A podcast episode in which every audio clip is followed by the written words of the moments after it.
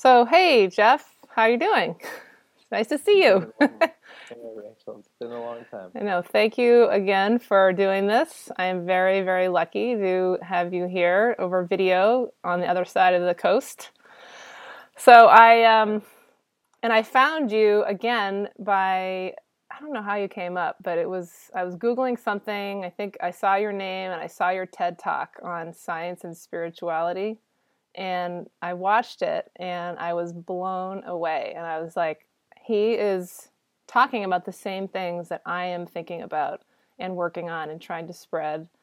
Um, and who better to help explain some of these concepts than somebody like you who understands quantum physics and all these other concepts that some of us don't and could help kind of interpret that. well, that makes me feel a little better, a lot better. so, um, so I have a quote from your TED Talk, which I won't read the whole thing of, but it was basically talking about you said something about Einstein saying that thoughts suffer. I'm just going to dive right in right now.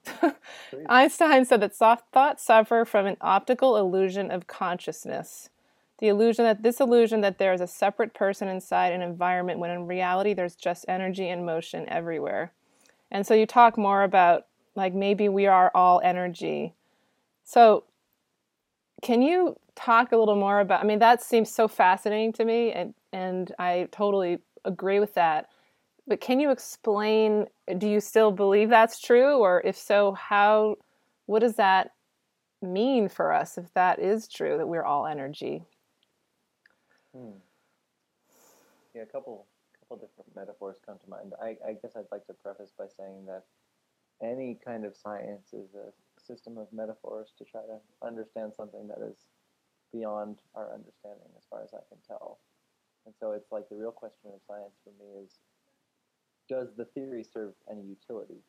Is it hmm. useful for us to have a scientific theory? Not not is it true or false, because nothing about science is true or false. It's literally just ways to try to model conceptually what's happening hmm. in our experience. Um, and either they're useful or they're not useful. Hmm. For example, like, you know, the computers we're using right now, if we didn't have science and we didn't have quantum mechanics and all that kind of stuff, it'd be really hard to make a computer like this. Hmm. You know, just by randomly throwing rocks at each other. Mm-hmm. But to then say that quantum mechanics is true is a big leap of judgment. And I think it turns into kind of scientism, this belief that uh, a certain scientific structure is, is true just because the math turns out to give you a predictable number. Um, hmm. But the quote that you were getting at is, I think, really deeply related to the fact that we take individual credit for things that are not necessarily individual. And one yeah. metaphor that uh, Michael Singer uses that I really love is that there's a river flowing, and there might be a little bank on the side of the river, and some of the river water flows right through, and some of it kind of goes into the bank and forms little eddy currents and comes back out. Yeah. Now, that's still just a single continuous flow, but it looks like an object. It mm-hmm. looks like mm-hmm. there's a thing called an eddy current. Mm-hmm. And that seems to have an independent existence, although if you look at the flow of water, you can tell that it's literally just water coming in, water going out.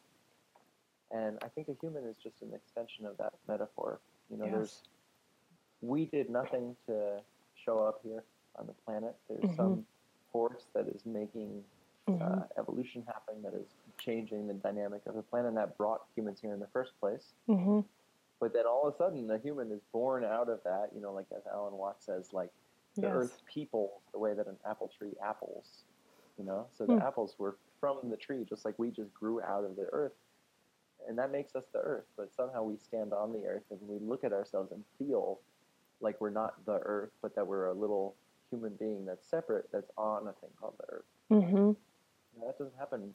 I know you have kids. That doesn't happen when a baby is born. Mm-hmm. That's a learned thing that takes months and months to learn in different ways how you're separate from the universe. Mm-hmm. Yes. But at first, there's just purely an energetic flow that is determining everything that happens. Mm-hmm. Uh, the mind is so powerful and complex that it starts to actually get this optical delusion of consciousness where it starts to think that it's mm-hmm. making its own decisions. Mm-hmm. But even the make those decisions is coming from something that's uh, undefinable. It sounds like what you're talking about is, I mean, an argument for the existence of a god or God. And I mean, some people call it God. Some people wouldn't call it that. God is a loaded term and brings up a lot of things for people, but a higher power. no worries. nice to meet you, Alan. We're just um, talking about the existence of God over here. No, don't. Isn't it perfect though? It's perfect. um, yeah, as you said, that's a super loaded term. Yeah. So it's hard to have any kind of discussion about it without seven billion different interpretations of what that word means. Yes. Um, but I think what's clear is that the forces that are at play in the universe are bigger than the forces that a human uh, has control over, at thinking they are a separate being. Yes. Um, yes. And I think one one example that I really love is someone said like, you know, if you think that you can make a baby, uh, just try to go make a foot. You know, you mm-hmm. can't go mm-hmm. make a foot. Right, you like, can't. You, mm-hmm. you put yourself in a situation, and then the universe uses you as a conduit to make an organism. Mm-hmm. You know, and that intelligence is definitely not something this thing has any kind of like yes real know-how about. It's just like surrenders to something that's much bigger intelligence than yes. itself. Yes. Um, so unfortunately, the descriptions of that people fight over their specific descriptions of that, and that causes a lot of conflict. But mm-hmm. fundamentally, it feels that uh, everyone's actually pointing at the same thing, mm-hmm. which is that this idea that we make yes. independent decisions in the world is totally false, mm-hmm. and that that can be seen through. And when when it is seen through by the mind, that the mind isn't making its decisions for itself, uh, that that can engage a new type of freedom and, and a loss of suffering. It seems like sometimes our minds are our own worst enemies, and it's like some people call it the ego or you know the inner critic or that you know that other self that holds us back and tells us why we can't do things or so it's which is so it seems so contradictory to what we've we've thought for so long that our minds can create and think but on the other, on the flip side we're actually could be they can be quite destructive do you what do you think about that mm. yeah like they said to uh think it was Spider Man. Um, with great power comes great responsibility. Yes. Yes. You know, the, the, it's easy to throw the baby out with the bathwater, but the ego is this incredibly powerful tool as a set of mind operations of like, oh, wh- where does this organism want to go? What is the what is exciting for it? All this kind of stuff. What are the mm-hmm. desires? Mm-hmm. Um, but yeah, when we get attached to those things, we kind of get stuck Mm-hmm. You know, oh, if I just had this one thing, I'd finally feel at peace instead of like feeling peace and then moving inside that peace into the next place. Mm-hmm. Mm-hmm. So, so yeah, yeah, both, it's a double double-edged sword. Right, and you, um, I know that you practice meditation, and um, and so do I, and and, you've probably heard of that meditation experiment in Washington D.C. when everybody was meditating on one day and all the crime rate went down. So yeah. I love to use that example because and for me that says that well what does that suggest? Can we actually change affect our environment with our own thoughts and energy? Hmm. What do you think about that? Well, here's the funny thing. People are so doubtful about that. Yeah. But they know that the opposite is true. They know that if they are if someone gets really angry at them, that they will feel that anger and they'll probably be a little angrier to the next person. Like if someone yells at you in the road and they get that out of the way or whatever, like yeah. you feel that and you have that energy and you have to give it to the next person. Mm-hmm. So like obviously, angry energy transmits from person to person and spreads. Why would the opposite okay. not be true? Mm-hmm. I think we have less less. It's, it's harder for us to like allow that to be the case because then it actually gives us an enormous amount of power mm-hmm. over uh, the, the state of the whole world. Mm-hmm. Do you think there's anything scientific in that? I mean, I guess we all want to find evidence and proof of things, but you know, from what I read about that one example, the meditation experiment, nobody could find any real hard evidence of how that happened. How did the crime rate go down? And I know you just explained it a little bit, but I'm thinking about like from a point of the atoms and the, you know, vib- vibrations and um, things that I don't, you know, totally understand, but frequencies, think, you know, is it just something that's totally like you know the whole law of attraction is that a myth is it a real thing from a quantum physics perspective? What do you, what do you, I'm just curious what you think about that. Hmm. I guess I feel like the most important thing is that the answer to that question has to be in someone's direct experience. Right. And hearing about any, whether it's true or false on the outside, has no actual bearing on how someone lives their life. Mm-hmm. Um, I know that someone could pretty easily, once again, kind of convince themselves that the opposite end of the same spectrum is true. Like if they if they have to go to a party and they think they're going to have a horrible time, that they probably have a worse time. Yes. Because they have biased themselves into that. Yes.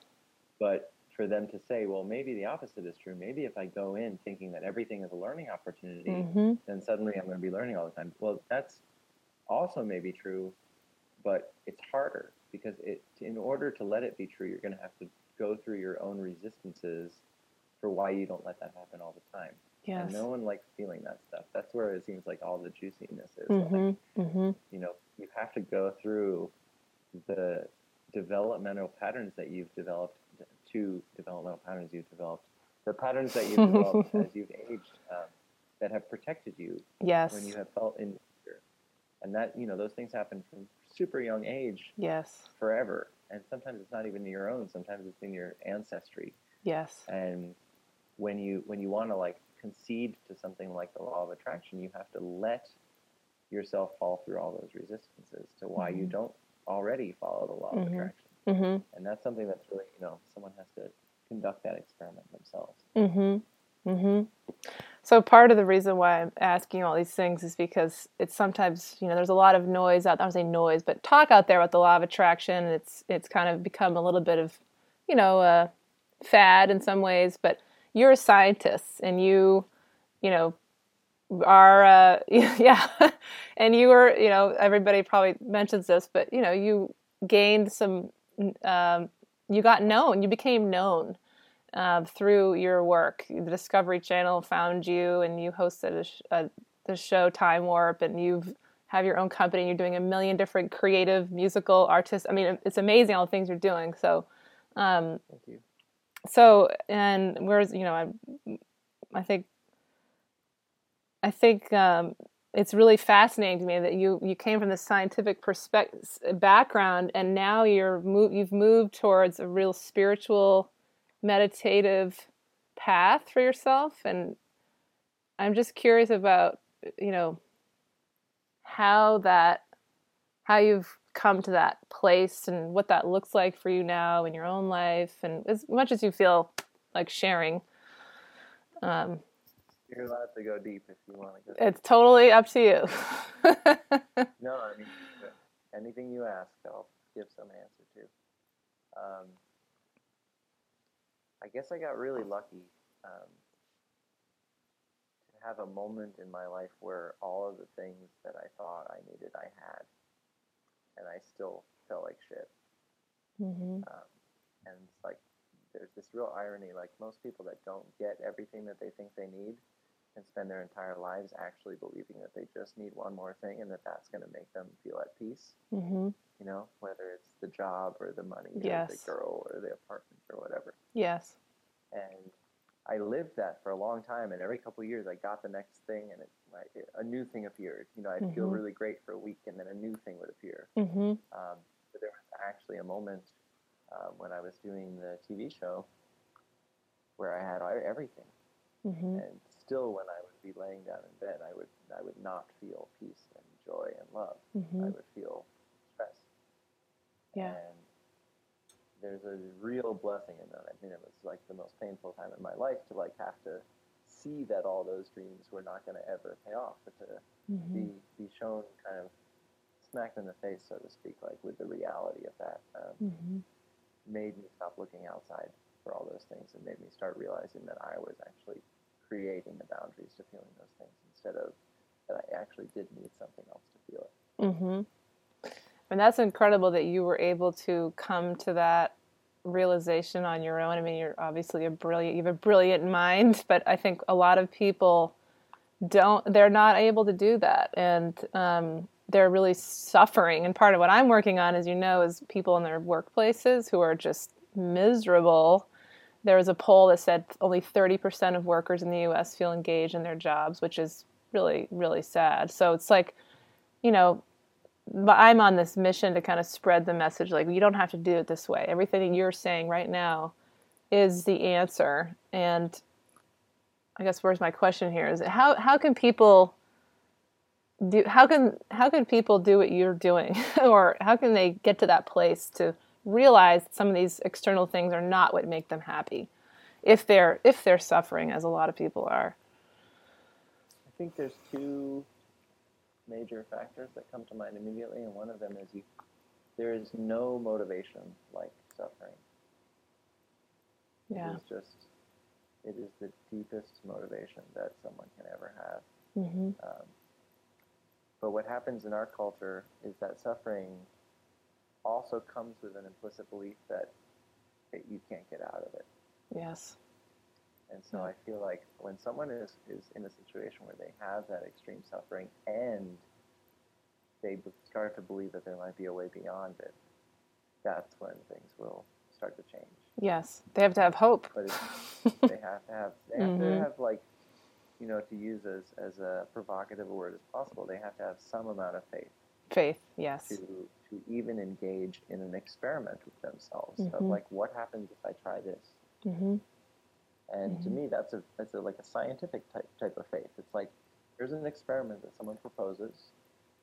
Look at the content of your mind, for example. You know, there's many experiments, but Mm-hmm. um, if I don't engage in that experiment, I can't say whether it's true or false or whether it will help or not. Mm-hmm. Um, I have to actually follow the rules of the experiment, and I have to see what happens.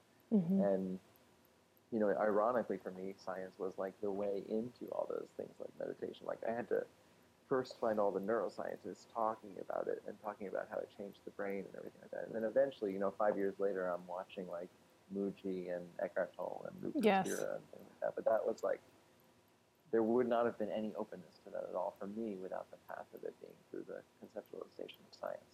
Mm-hmm. Um, but the, the, the beauty of the practices themselves is like if someone is just willing to right away try a practice for 10 minutes, Mm-hmm. will probably cause a little bit of confusion in them. And confusion to me is like this really beautiful opening to that there Mhm. may be something going on in your system that you don't understand. Yes. And this kind of like beginner's mind all of a sudden of like, wait, what is it that's going on in my system when I do this experiment? And that can be this tiny little crack in the wall that opens up into like a football stadium of new experience. Mm-hmm. Mm-hmm. That's fascinating.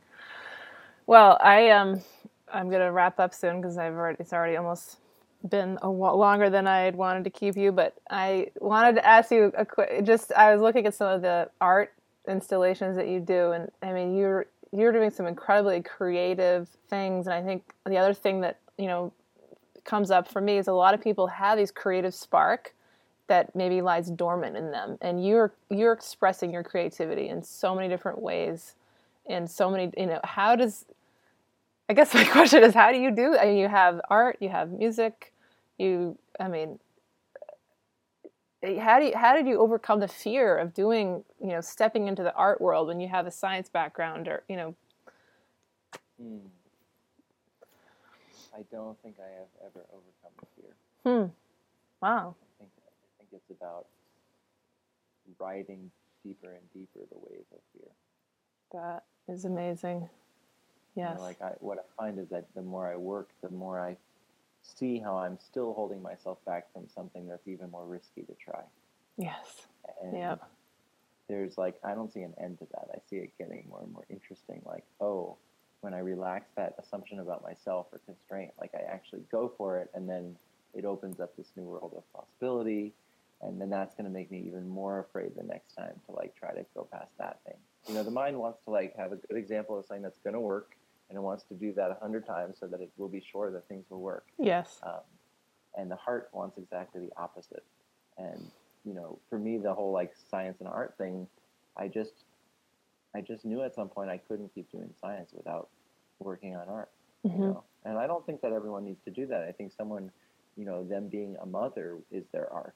Mm. You know, it doesn't have to be like some kind of physical mm-hmm. sculpture mm-hmm. or something like that. It's like mm-hmm. it's like mm-hmm. the, the, art of living and, and interacting and mm-hmm. relating with others, mm-hmm. being with challenges and that sort of thing. So for me, that happens to be how I want to move in the world. You know, at least some of the time. Yeah. Um, but there's a million a million ways of being. It's almost like you know people have to express their souls in some way and they, their souls want to be expressed and it comes out in, in, some and it comes out through art it comes out through music and to me that's like when people are producing these amazing works beautiful music which i know you're an incredible musician as well that it's it's like the soul. It's some it's coming from a different place. It's almost channeling and uh, you know something higher force which how do anyway so i, I think um, it sounds like you're nodding, so I'm assuming that sounds like that sounds like what you're thinking about too, a little bit. yeah, bit. it feels kind of feels kind of like you know. Sometimes I thought I was trying to build myself into more of a more capable person to get something out, and now I feel like it, the practice is to a balance of that with getting yourself out of your own way. So yes. Something bigger than you can speak. Absolutely. Um, yeah. that's where all the resistance is going to be.